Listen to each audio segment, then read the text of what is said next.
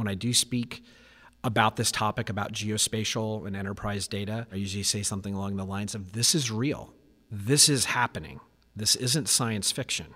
Like people are doing this. And like I said in the beginning, the customers we see that are doing this have a clear competitive advantage and differentiation.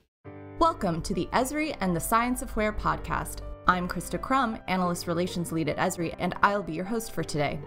You just heard Matt Zenus, Global Vice President, Database and Data Management Solution Go to Market at SAP, stress the necessity of spatial analytics to improve decision making and meet the increasing demands of business and government.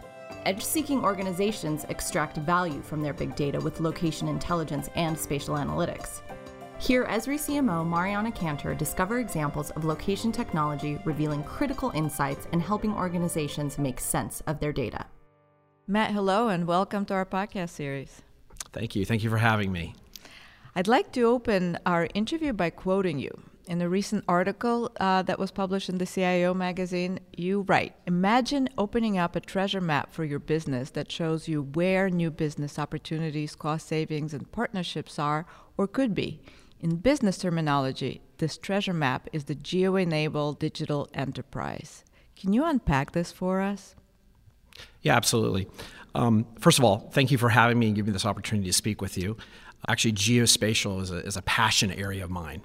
Coming from SAP, I work with a lot of large enterprises, more on the business side, you know, looking at the system of record for their business in the enterprise. But what I can say is, is that we absolutely see that organizations that combine spatial with enterprise data have a clear competitive advantage and differentiation. Full stop. We see it every day. And really, spatial is more than just about points on a map. It's about better insights, better business decisions, driving more innovation. And ultimately, from our perspective, the vision is actually bringing geospatial into your business processes. Speaking of business processes, can you give us some examples of business processes where this location intelligence comes into play and how? Yeah, absolutely. So, of course, when we look at things that are very asset and location intensive, things like enterprise asset management, real estate, things along those lines, even CRM, where there's a location component, the ability to look at data just not tabularly or columnarly, but actually look at it on a map is absolutely critical this is how people think, this is how people absorb information. And what we're striving for is to actually embed spatial and spatial decision making into those type of business processes. So when someone is wanting to put in a new piece of uh, our new asset, like could be a new power line, a new a new segment of track, you know, something along those lines, to have that actually integrated with your financial systems, your maintenance systems, and your operational systems, because they all go hand in hand. Are there specific industries that are farther along adopting location intelligence technology, sort of further along on the cutting edge? Yeah, I mean, there's the traditional, or what I like to call the traditional uh, GIS or geospatial companies and organizations. This is what you'd expect, like, like the public sector, utilities, oil and gas, transportation. What we find is many of these organizations already have even their own GIS departments right? But we are seeing now is actually is a trend to what I'll call newer organizations or newer industries that are starting to adopt it as well and use it in a very unique way. So, for example, we're starting to see it being used a lot in healthcare, beyond just things like uh, outbreak detection and other clinical things, which it, it, absolutely can be used for. But we're actually seeing it now where actual actual healthcare providers are starting to use geospatial to look at market and share analysis. Um, we're also seeing it uh, with insurance companies detecting fraud. You know, so looking at after a natural disaster has come in, then determining where claims are being submitted and seeing if that coincides with where there's an actual event that has occurred. And even more recently, we've been working with some cu- uh, customers that are in the entertainment industry uh, or, or even sports, where they want to give their fans a more rich, a better experience, and they're using geospatial as well. And in fact, uh, some of these include sports teams leveraging geospatial to track players, to track hockey pucks, to track other type of things. A city of Cape Town is a really good example. Uh, the challenge that they had is that they had disparate emergency departments that were all kind of managed separately And uh, so what they did is they they came up with a solution leveraging SAP and, and Esri to actually combine all this information. And so now at their command center, they can see in real time where all their assets are, like police cars and ambulances and fire trucks. Also, in real time, as people call in where the incidents are. And now, because they see this across all these different emergency departments across the entire city, they can more effectively dispatch these resources. Uh, they can be uh, more effective in terms of being able to address the issue and ultimately save lives. Um, another one, as well, is working with a reinsurance company uh, called Munich Re, of course, based in Munich. So they insure insurance companies. And so they they have a, a great use case where they're looking at wildfire risk, for example. So they're actually in this case using satellite imagery to look at foliage, you know, the conditions on the ground to determine is there a high propensity of, of a fire risk? And then even after a fire occurs, comparing before and after and updating their models in terms of you know which uh, w- which properties will they actually uh, write or underwrite for you know these kind of things. So actually, all this being fed back into their underwriting policies and leveraging geospatial. So looking at the satellite imagery and then also looking at the parcels of land you know that are around it. So you're now taking satellites, GIS and also their business information as well, combining that all together, ultimately making better decisions, writing better policies, and ultimately, in some cases, more policies. This is fascinating. So, how does a business decide whether it needs to invest and embrace location intelligence in its technology portfolio? What we see is that typically organizations or leaders in the organization don't wake up one day and say, I want to do location intelligence, right? It's not maybe the top of mind. It's usually stemming from a business problem, something that they're trying to solve. Either they're reacting to it or they're proactively trying to address it. Maybe it's to get into a new market, a new area, or to compete more effectively. Traditionally, based on those business requirements, is where we see the requirements come in for location intelligence. In fact, I can say now I, I, get exposure to a lot of the RFIs and RFPs that come from, from, some of the largest organizations looking for like a data management strategy. And now I'd have to say 99% of those ha- have requirements for location intelligence, more than just maps, but actually the ability to process, compute, store spatial data and ultimately be able to integrate that natively with other business data, other business processes, and even other more advanced processing features. So, for example, being able to combine geospatial with machine learning, with predictive, with text analysis, text mining, text search, as well as even graph analysis, looking at networks and relationships. So, we're seeing this a, a lot more. Yeah, it's it sounds very complex. Um, so to achieve these business benefits that you describe, enterprises need to undertake intensive data and system integration, right? So they combine ERP, CRM, IoT streaming data, GIS data, and so on. Well, so how should an organization approach this highly complex and quickly evolving technology landscape? There's a saying that we've heard recently, and you may have heard it as well, is that data is the new oil, right? Mm. It's there. Mm-hmm. You know, mm-hmm. maybe 10 years ago, 15 years ago, if you wanted to tackle a business problem, there was always a challenge of getting data. Like the data just wasn't there. Well, that's not the problem anymore. Data is everywhere, and everything is generating it. Literally. Smart meters, wind turbines, your car, your watch, your mobile device your appliances are talking you know, to the manufacturer and things like that. And there's more demands on the data. It's no longer good enough to know, well, how did I do last quarter? How did I do last month? Or how did I do, even how am I doing today? You need to know what's going to happen using advanced analytics and things like that. The only way you can really address this is with a sound data management strategy and governance strategy. And what you have to understand, though, maybe in the past it was the strategy was, oh, well, bring all my data to one place. This is the common data warehousing philosophy and strategy. But that's, first of all, that's not feasible. You know, people have tried to do that, and it's just untenable. What you need is a strategy that allows you to process, store, and compute data wherever it is.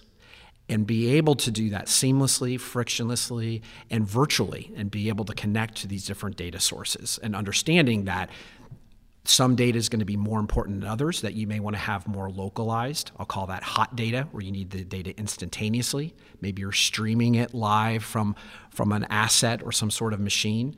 It could be warm data that's perhaps not as important, but you still need to be able to get access to it. And then there's the cold, the big data, the unstructured data that you don't need to necessarily touch more frequently, but you do need that robust history of data to be able to go back and run analysis and predictive and bring this all together. Right. From a CIO perspective, that's quite a challenge. But from a business perspective, how would an executive start? Or continue to think about this voluminous streaming data and these various sources of data, what would they tell their IT organization to do? From a from an executive perspective, the the key and everything really has to boil back to and resolve to a, a business case, a business strategy, ultimately. And this is where actually we see a lot of the concerns coming from the CEOs. Um, this whole idea, you may hear it as the digital economy, the digital business, uh, call it the intelligent enterprise. Um, this is what keeps them up at night, is being able to know that they can keep up with their competitors. Um, many of these executives uh, don't even have a, a, strategy necessarily in place to, to address it, or, and they're concerned they're going to be left behind because this new digital reality is actually totally changing their industry or creating at net new industries as well. And so, what they need to be able to do is set a, a strategy about how they want to deal with this, but also what the what the goal is. What we're seeing is many organizations that I'll call traditional, right, uh, big companies where they might be uh, industrial, creating turbines and things like that.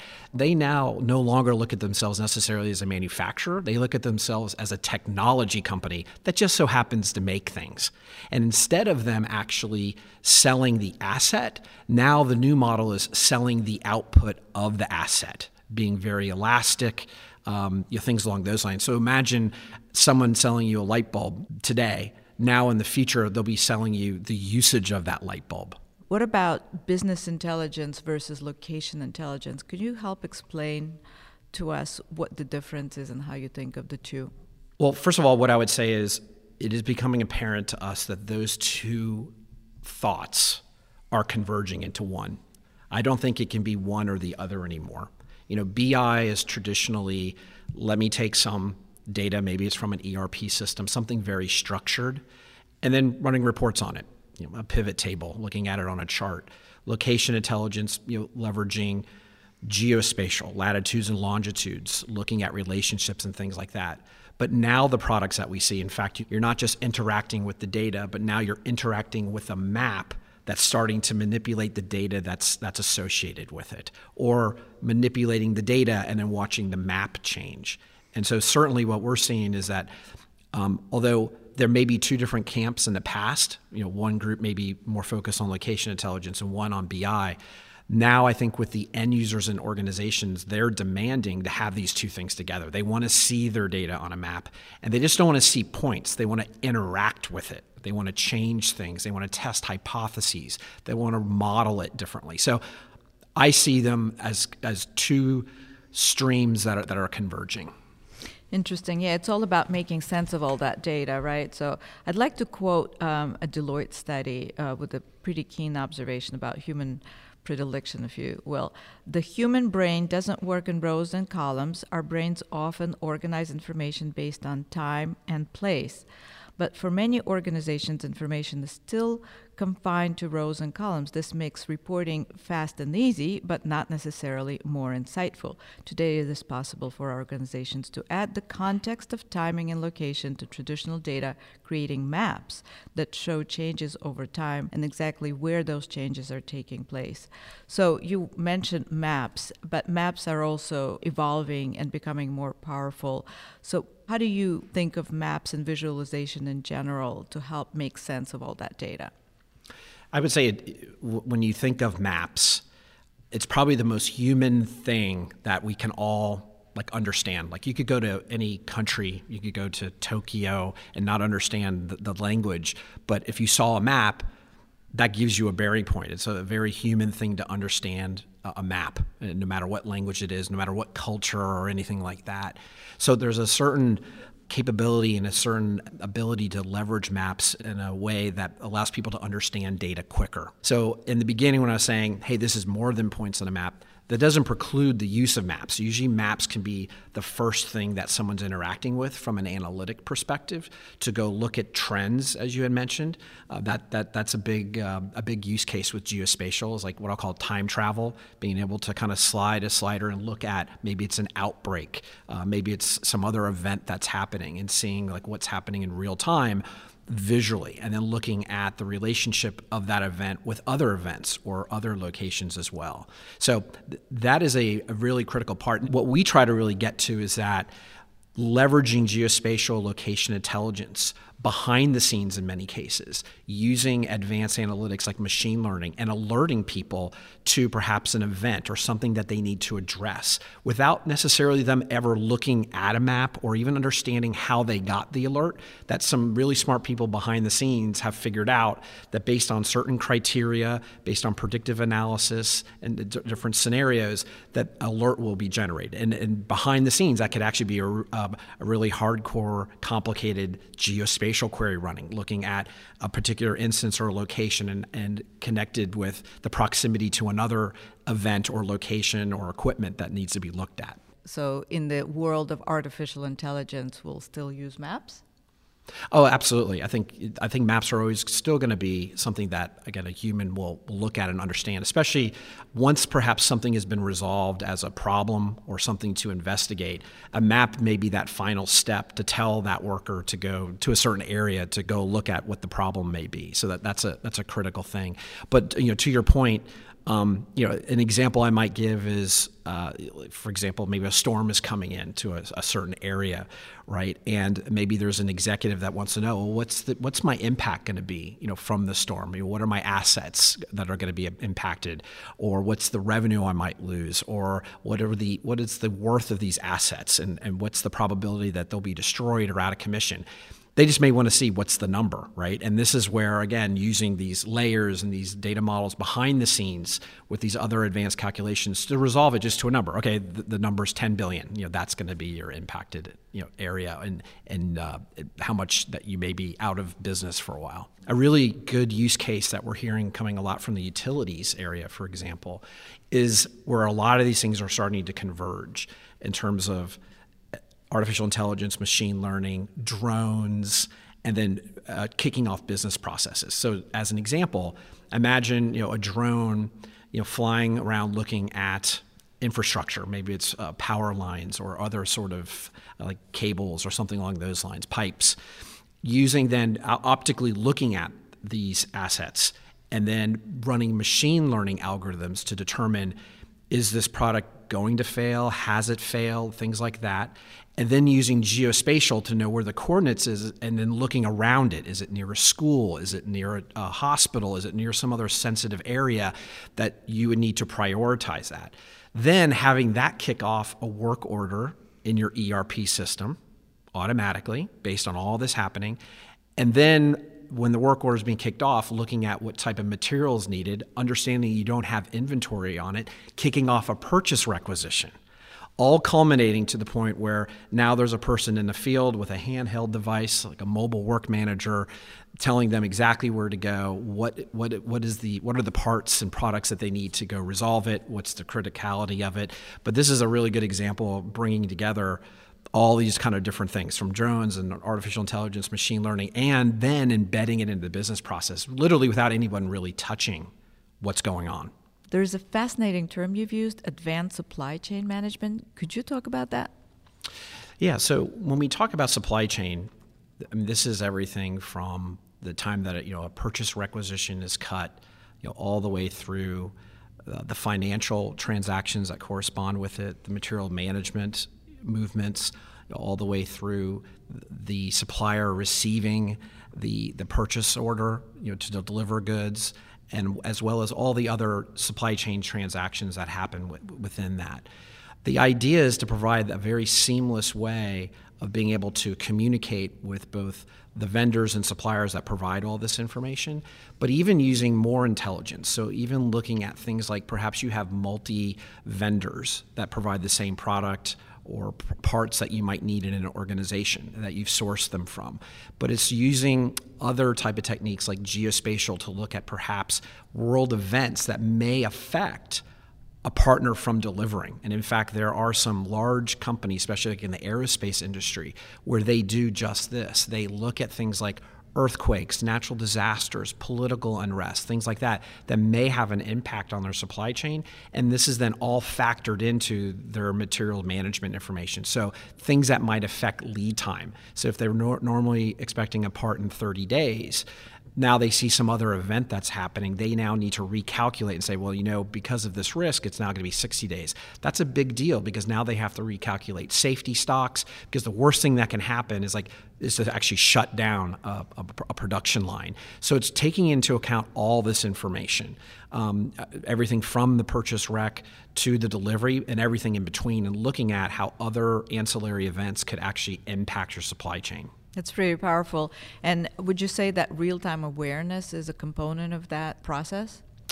Absolutely. And this is where both real time as well as even social media information. Mm. So the systems that I spoke about, actually what they do is they they basically scroll through news feeds and Facebook and other sort of social media things and looking for uh, within text and, and, imagine this imagine 33 different languages right? Being able to then discern based on a news a news information that's coming hot across the wire being able to do linguistic analysis and be able to determine is this a positive thing that's happened? Is it a negative thing? What where why is it happening these kind of things and then actually then taking that unstructured data making it structured and then feeding that back into into your decision in your supply chain process. What kind of advice would you give business executives to get these technologies into their organizations and get going? Yeah i think it's just that what you said is get going. You know get started today. Um, you know when i when i do speak about this topic about geospatial and enterprise data i usually say something along the lines of this is real this is happening. This isn't science fiction. Like people are doing this. And like I said in the beginning, the customers we see that are doing this have a clear competitive advantage and differentiation. You know, the technologies are there. These are things that you'll find that they're not breaking glass. They're not doing things for the first time. There's customers that are doing this and getting a lot of benefit from it. We're at a convergence point where there isn't a lack of data anymore. Uh, now, the demands on the data are huge. But I think the what's exciting for me is to see the organizations, the ones that are being very innovative, because those are the ones, the ones that know how to take advantage of all this data, to be able to actually create insights, make decisions on it, and actually make it part of their business processes, they're going to win. Awesome. Thank you so much for being here with us. Thank you. Thank you for listening to the Esri and the Science of Where podcast. And thank you to Matt Zenus for explaining how location technology can give businesses a competitive edge and better insights. To learn more, download our free ebooks, Making Sense of Digital Transformation, at esri.com forward slash where, and Making the Most of the Internet of Things at esri.com forward slash IoT.